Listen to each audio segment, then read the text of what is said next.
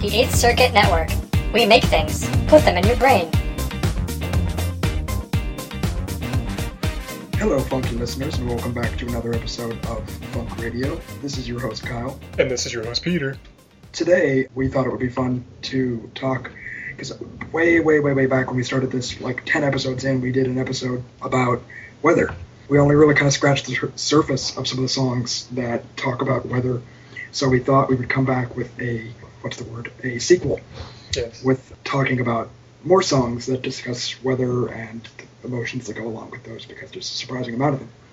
Yeah. There's a lot of songs that use, for example, like sunshine or rain, kind of as a metaphor for um, happy or sad emotions in the most general aspects. And a lot of soul and funk songs use that. Uh, we found that kind of interesting. So, and we, when like you said in our, one of our early episodes, we we talked about this, but then since then we've found a bit more that we can talk about actually on the same subject. So, we're gonna do it. I can dig it. Before we really get into that, though, unless you've been living under a rock, you know that Monday was the, the bombing of the Boston Marathon. Three people died, including a eight-year-old boy, and I think like 180 people got injured. Basically, the worst attack since 9/11. And really, the only good thing to come out of it is that within a five-day period, it went from no one having any idea who did it to them killing one suspect and capturing another. Yeah. So, unlike the Bin Laden thing that took 10 years, we basically captured the suspects within a five day period. It was It's pretty impressive. Pretty much the biggest manhunt in history. They completely locked down the entire city of Boston. Yeah, I, I was really happy that they took it seriously and that, and that they Yeah, actually you- took it to that level. On top of that, just seeing in the last five days just the enormous acts of decency and humanity from not only Bostonians, but like everyone in the country and around the world. Even today, I saw a photo, I guess, of Syrian insurgents who took pictures of themselves with sign uh, giving their condolences to Boston. And I mean, these people deal with this, the, the kind of thing that happened to Boston every single day. Yeah. Just seeing that outpouring of support from everyone around the world was really kind of heartwarming. Even in the immediate aftermath of the event, you saw a film of people running not away from the explosions, but towards them to help people that were injured or couldn't walk. It's just insane. Yeah. If any of our listeners feel a, a need or want to donate to help any of these victims, there are um, a ton of organizations that are reputable that didn't just crop up out of nowhere that have been established to um, donate to these people's medical bills and just getting them getting their lives back in order. At least as much as possible. Yeah, exactly. Um, a few that we can list here, and we'll also post the links to these websites uh, when we post up the episode. On facebook.com slash get your funk. Some of the um, sites that we found that- to be the most reputable were the OneFundBoston.org, which was actually set up by Boston's mayor and the governor of Massachusetts. The Richard Family Fund, which was specifically set up for the family of um, the young eight-year-old that passed away. Hmm. I know the Patriots, the football team in Boston, set up a fund for donations where every donation that people make, they're matching up to $100,000 That's really cool. on patriots.com all you have to do is say you want it to go to the boston fund and you can donate as much you want and they'll match that and the last one is um, americasfund.org slash donate and that's just a general government relief fund that specifically has donations going towards the boston relief right now. So there's other ones out there. These are just ones that we found in searching that we found to be the most reputable. Obviously whoever you donate to make sure you trust them. Make sure they're not some scammer donation thing that popped up within seconds of the thing happening. Um, so yeah that's a little bit of that. Cool. Well, with that behind us, should we get get up on our I think- on our I think- horse and i think since i think we since since there's a there's a rain cloud hovering over us now i think we need to bring out a little bit of sunshine what do you think I think that's a good idea. Do you want to start us off with our first song? Um, yeah, so our first song is Sunshine by the O'Jays. The O'Jays, um, for those of you that don't know, were a band that came out of the whole Philly scene, and this uh, particular song, Sunshine, is off of their 1972 album Backstabbers, recorded and released through Philadelphia International Records. That's probably one of their most famous albums, right? Easily, yeah, because it has it has the song Backstabbers and Love Train. Yeah, those are like two of their biggest songs. hmm Cool. The album Backstabbers was actually a pretty big breakthrough hit for them. It reached top 10 on the Billboard Pop Albums chart, and it sold over 500,000 copies within a year of its release, which, It's a lot. as we've discussed, prior to 1976, 500,000 copies got you a gold record. Gold status. Gold status, exactly. That's cool. So that's pretty huge. So regarding the song's lyrics that denote weather, there's a particular whatever you call it, stanza or line that goes, quote, When it rained on my parade, you were there to lighten the way, because you are my sunshine, you brighten up my darkest day. Yeah. As with previous songs you talked about, and what we will probably be repeating a number of times in this episode as well, using bad things in your life, you know, comparing that to rain, raining on your parade, I guess, and um, using someone who's special in your life as kind of the, the sunshine who makes things bright and warm and happy. Mm-hmm. So it's a good song. It's one of, it's more of a slower song, but I think they they have kind of a ballad, but I think they're kind of known for that Yeah. to some extent. So yeah, let's actually listen to a little clip of Sunshine by the O'Jays, and you can let the sunshine wash over you.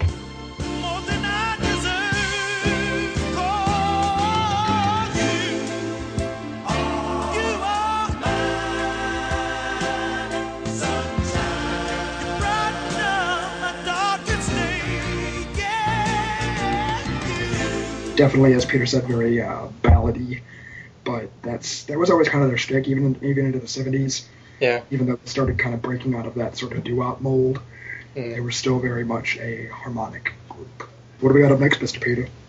Coming up next is actually kind of the opposite of what we just talked about. So we're going from sunshine into cloudy weather here.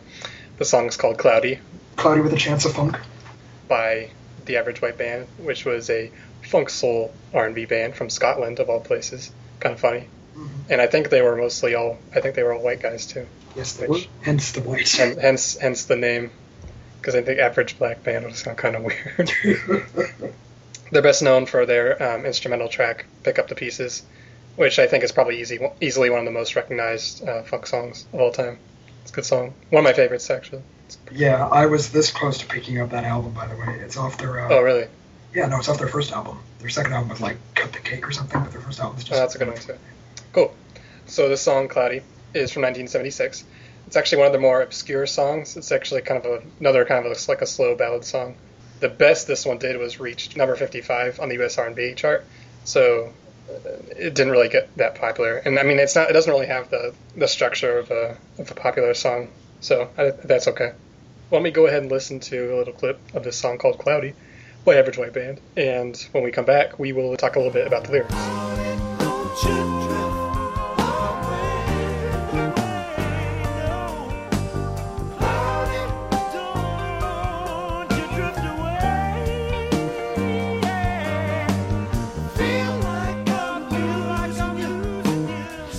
As you may or may not have figured out from that little clip, the singer uses quote unquote cloudy as the name for his woman as he's seeing their relationship slowly growing weaker. And the refrain for the song says cloudy don't you drift away. Feel like i'm losing you slowly but surely. So kind of using cloud as a way to saying you're drifting away. Whereas you might expect clouds are usually like oh it's a sign of rain or something darkness. I think i think there is some reference to that as well, but I think this one's just more of just drifting little cloud. Makes me think of Bob Ross. Makes some happy little clouds. Is is that because his his hair was basically a cloud? I saw. It oh my gosh! I I don't know. I forgot where I saw it, but I saw a picture of Bob Ross like pre-fro, and he, mm-hmm. he just had like long hippie hair. I don't know if like at some point during his painting he was electrocuted, but I don't know. like. I do not know how you can go from bone straight hippie hair to like the most voluptuous fro that any white man has ever donned. that was beautiful. But yeah, I was just like, what? That's not Bob Ross. That's some hippie mofo from like Woodstock. Bob Ross taught me how to love, and how Do you think he painted at Woodstock? he probably painted Wood. He probably yeah, he painted Woodstock. He painted he painted Jimi Hendrix. Dude, how awesome would it be to have like a guitar that had like a Bob Ross painting on it? that he actually painted. Yeah, of like Happy Little Trees or Like something. he painted a guitar. Dude, that, That would probably be the most expensive guitar of all time. yeah, right. Eric Clapton would be really sad because he didn't have that guitar. Yeah, right. It would have to be an acoustic guitar because it has more surface area, but that would be Yeah. so legit. And I can't imagine Bob Ross playing an electric guitar anyway. Yeah, right. He totally seems like you know that like early '70s folk scene that came out with like Mm. Jim Croce and like the I don't know I don't remember anyone else. All Just those people. yeah, um, that whole folk scene. He totally was like part of that, Well, now we know. And knowing is half the battle. GI Fro. That made too much sense. That made both too much and too little sense at the same time. so the next song we have in our repertoire is the song "Knock on Wood" by Amii Stewart. Is wood part of nature? Well, this is actually an interesting case because this is, I think, the only song in both episodes that the title itself does not reference any weather, I see. but the refrain does. Amii Stewart, that's Amii spelled with two I's at the end because she's weird, was an American R&B disco dance pop singer and actress. Uh, Stewart is the stepsister of actress and singer Miquel Brown and aunt uh, to Brown's actress singer daughter Sinitta Brown. Hmm.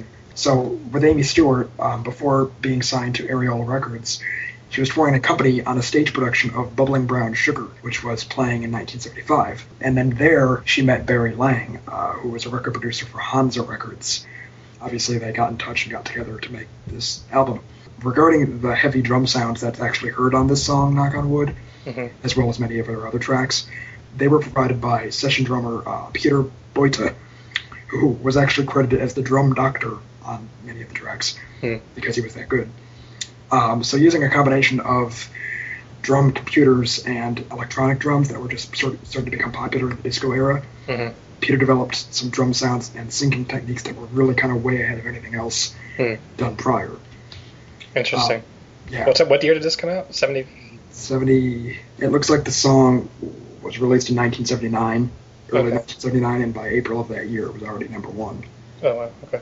Regarding this single, obviously, for those of you who don't know, it's actually a disco cover of Eddie Floyd's 1966 hit, also titled Knock on Wood.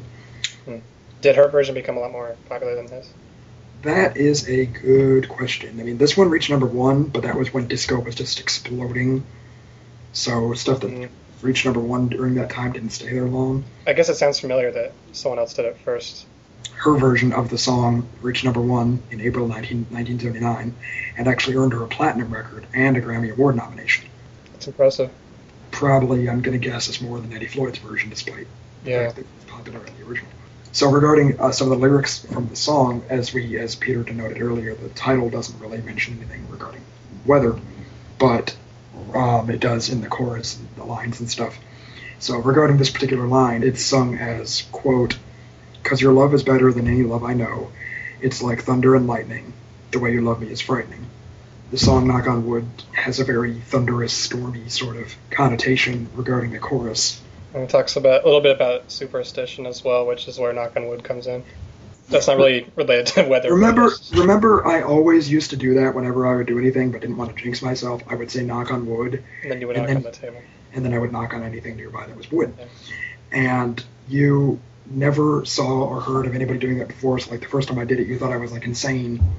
Yeah, That's like- yeah, that's where I actually learned that phrase. I I've never heard it like- before you had told me that. I was like, "Are, are you serious? Like everyone does that. There's even a song about it." I guess I was out of the loop for knocking on wood. yeah, you were out of the superstition loop. You, Yes. you, got, you better talk to Stevie Wonder about that. Okay, so now that we've gotten a little bit of information about the disco cover version, let's actually listen to a little clip of Knock on Wood by Amii Stewart.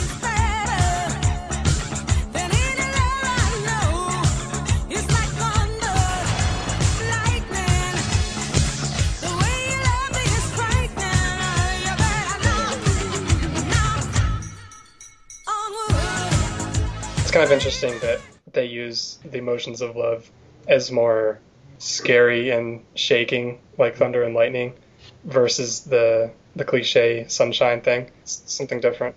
Correct me if I'm wrong, but this version feels a little bit more fast paced than the original. Yeah, I believe it because is. of the disco dance thing to go along with it. Yeah. The next song I want to discuss is You Are the Sunshine of My Life by Stevie Wonder. For those of you that don't know, this was a 1973 single released by Wonder. It became his third number one hit single on the Billboard Hot 100, and actually was his first number one on the easy listening chart. So this was kind of his first more mellow, easy song that was hmm. popular. I can see that. It actually won Wonder a Grammy Award for Best Male Pop Vocal Performance. Oh wow. So that's pretty big. Cool. And this was the second single released from his 1972 album titled Talking Book, which I have on, on vinyl.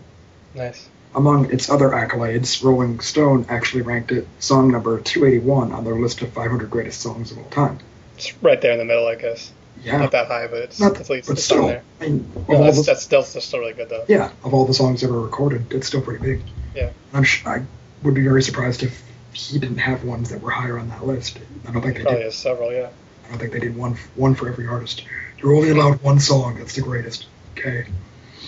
Regarding the first four lines, opening of the song that are sung, those first four lines aren't actually sung by Stevie Wonder, but by Jim Gilstrap, and with Lani Groves singing the next two. In the single version of the song, it actually differs from the album version, with the addition of horns into the mix. So in the Hmm. single, there's horns, in the album version, there's not. That's interesting because I've never heard of a. Because usually when they have a, a single version of a longer song, they just cut it down True. so that it flows well. I don't think I've ever heard of where they actually added in another instrument track into the song. Maybe it was a thing that, like, once it was released, they, they thought it would sound better with this other thing, so they put that on the track that was meant to be on the full album. That's interesting. I don't know. So he doesn't sing the the refrain then, or just not the first the first time it He sings he sings the rest of the song, including the refrain. He just doesn't sing the first six lines of the verse. Huh. Okay.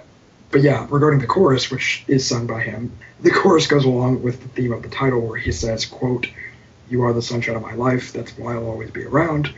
You are the apple of my eye. Forever you'll stay in my heart." Duh. Yeah, I mean, using sunshine as only one of the list of things in the rest of the lyrics as well, saying that someone is pretty much the most special thing in your life. So, sunshine can be very important sometimes. I agree. Without further ado, let's listen to a little clip of "You Are the Sunshine of My Life" by Stevie Wonder. Oh, you are the sunshine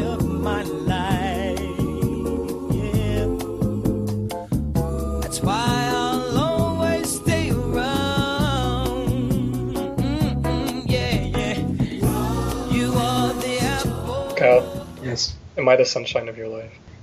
You know how they they say you know where the sun don't shine, Yeah. you make it so that the sun does shine there. That's not what I wanted to know. but okay. Getting away from that, our next song is another kind of a slow, sad song by the Dramatics. The song is called In the Rain. Now, the Dramatics were a soul vocal group from Detroit, and this song, called In the Rain, was part of their debut album called What You See Is What You Get, which they released in 1972. Um, I actually wouldn't have guessed it, but this was their best selling song, and it sold over a million copies. Wow.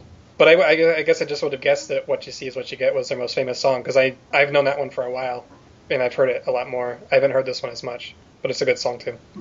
And "What You See Is What Is What You Get" actually reached the Billboard Hot 100 at number nine the previous year, whereas this one I think it was it was on the top of the R&B for I think like four weeks at number one. Mhm. So I guess maybe that translates to be more popular than the Hot 100 at number nine.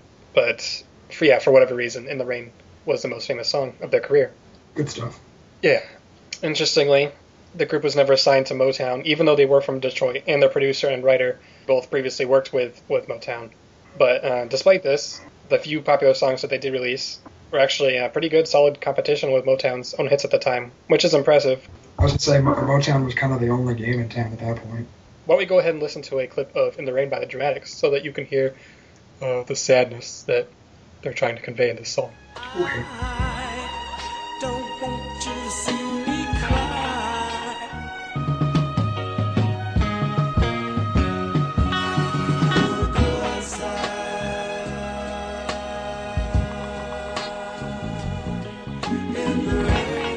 Kind of a little bit of a more somber song. Uh, the main singer in this song says he wants to go out in the, into the rain because he's crying that his woman has left him, and he wants the rain to hide his tears.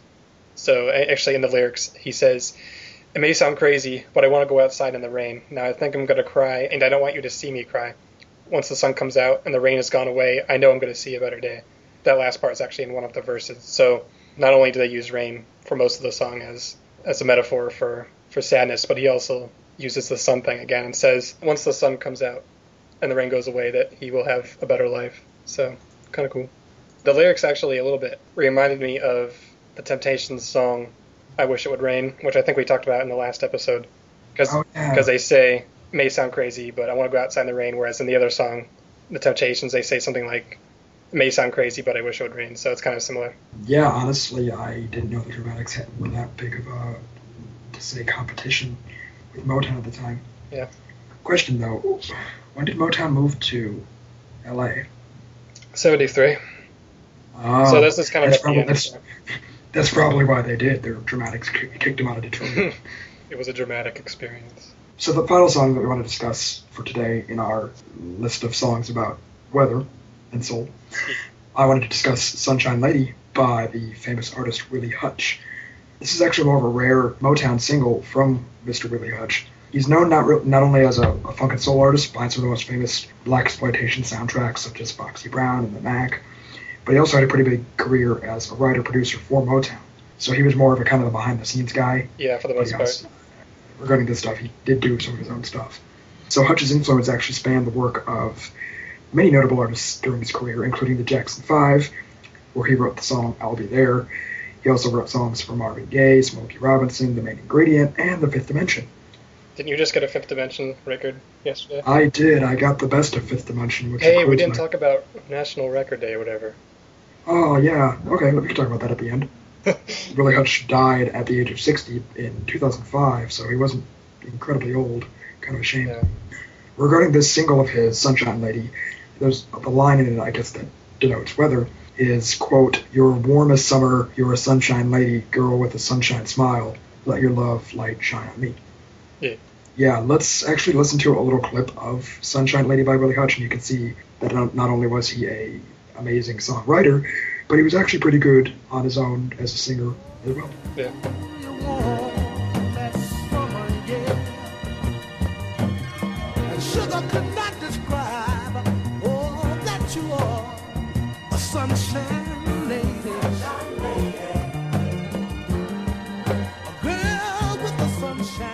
Yeah, I really like the song. It's pretty catchy and um, it's nice. It's it's kind of too bad that this song and he as an artist in general Didn't wasn't get as much. didn't get as much recognition as some of the others. Yeah, Um, yeah, I agree. It's really cool. It does sound kind of similar to stuff that I am familiar by him, his Exactly. soundtrack music. It would be so cool to have the Foxy Brown soundtrack. Anyways, um, I guess okay. So falling in that in line with that, for those of you that don't know, yesterday was declared National Record Store Day. Um, it's just a day that record people like decided to use as a day to raise awareness for vinyl records, record stores, and the need to support them because they, in recent times, due to the proliferation of digital music, obviously fell on hard times. Right.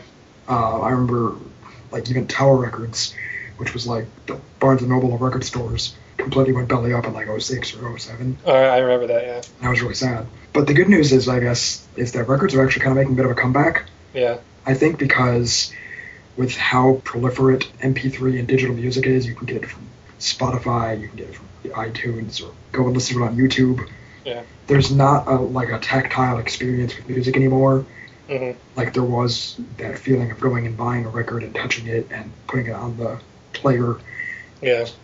So I think people who are real, real big music fans are kind of seeking that more tactile experience again.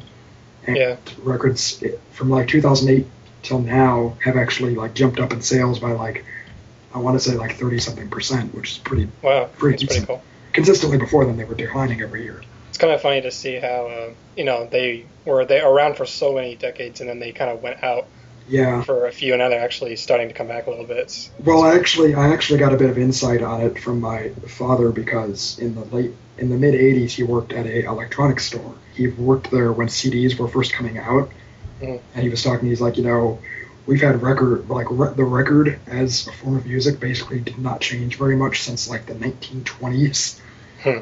when they were like really mass produced. I guess they didn't really need to change it because Yeah. it worked. And suddenly he said this new format came out, this compact disc, and it, it was just like it, like to them like NASA technology at the time. So that's why records were ditched so quickly because they had been the, the standard for so long yeah. and didn't change. They didn't shrink in size. They didn't do anything. Yeah. Now they're, this the format of CD came out in the late '80s and just exploded, which decimated record sales. Yeah. And still obviously in the late '90s and early 2000s when MP3s came out.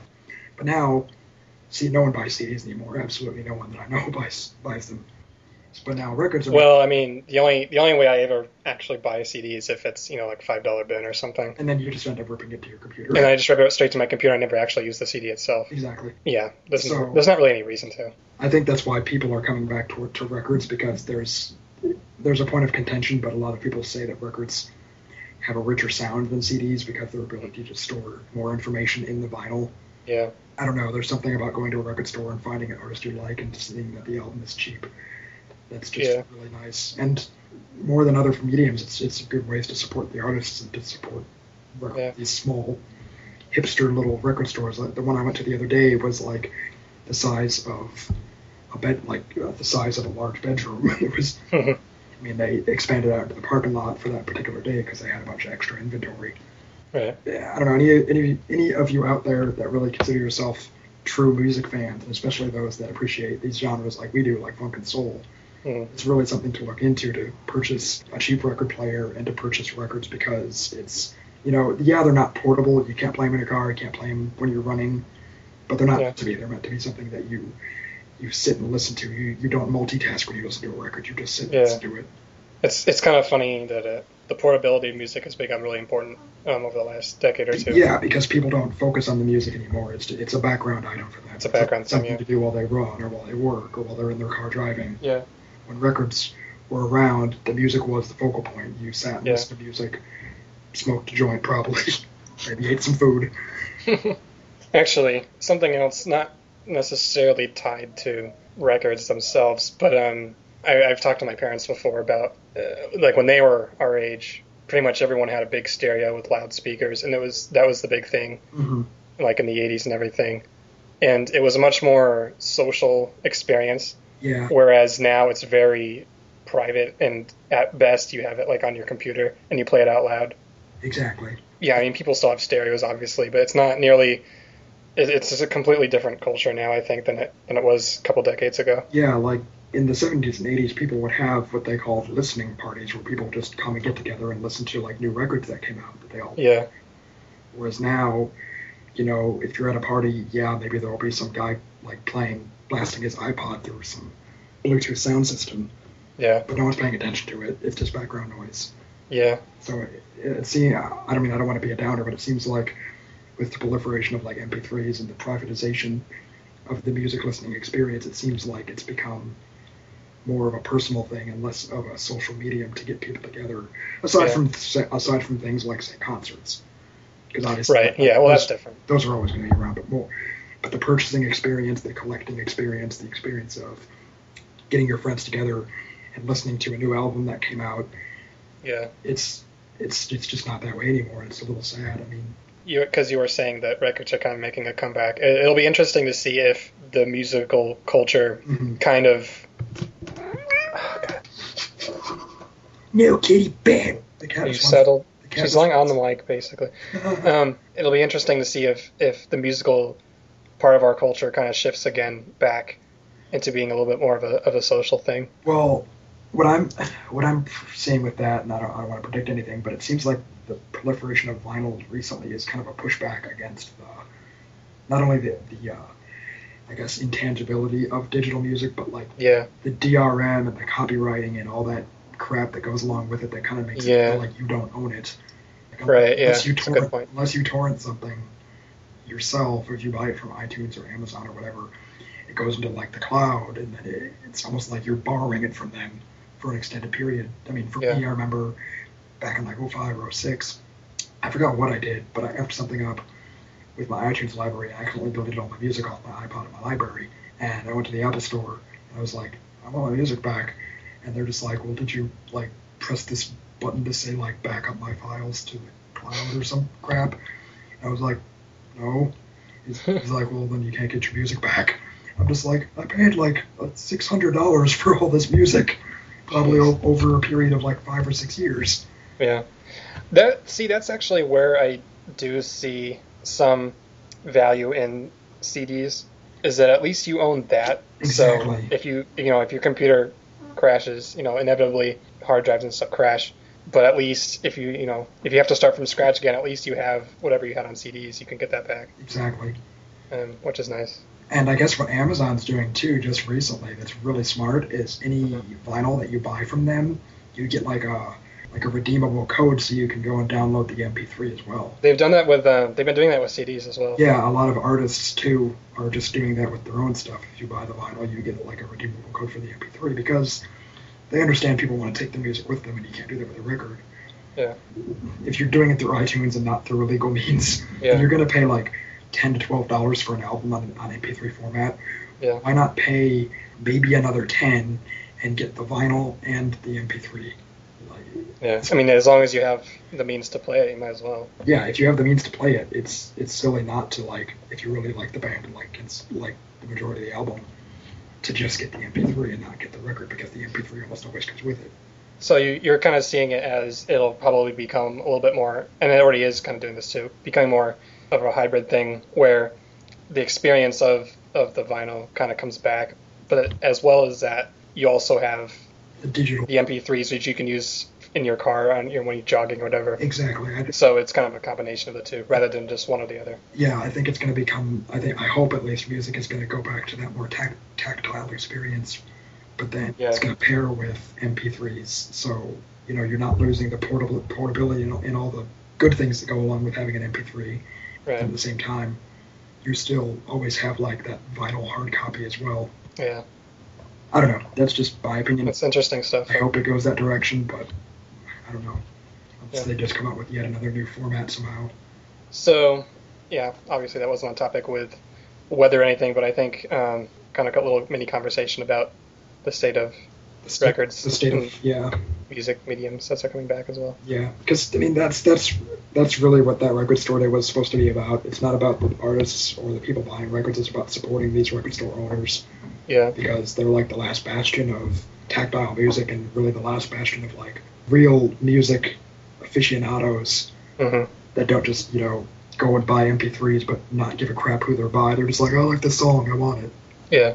The culture as well of going and looking for r- records and also finding them, and talking to other people who share that same, you know, the same passion And people that type of music. people like trade records and have like record parties. It's like Pokemon cards for adults. That's like that's the best way I can put it. You know that like the feeling you had as a kid of collecting Pokemon cards or whatever the hell was popular Yeah. when you were around. right. Pogs, I don't know. God. It's, it's that same feeling, but you never lose it because you're an adult in it. But it's still like that same juvenile thrill of, yay! I found this artist I love. I want to buy it. Yeah. So yeah, that's all I got. Uh, Okay. Yeah, good stuff.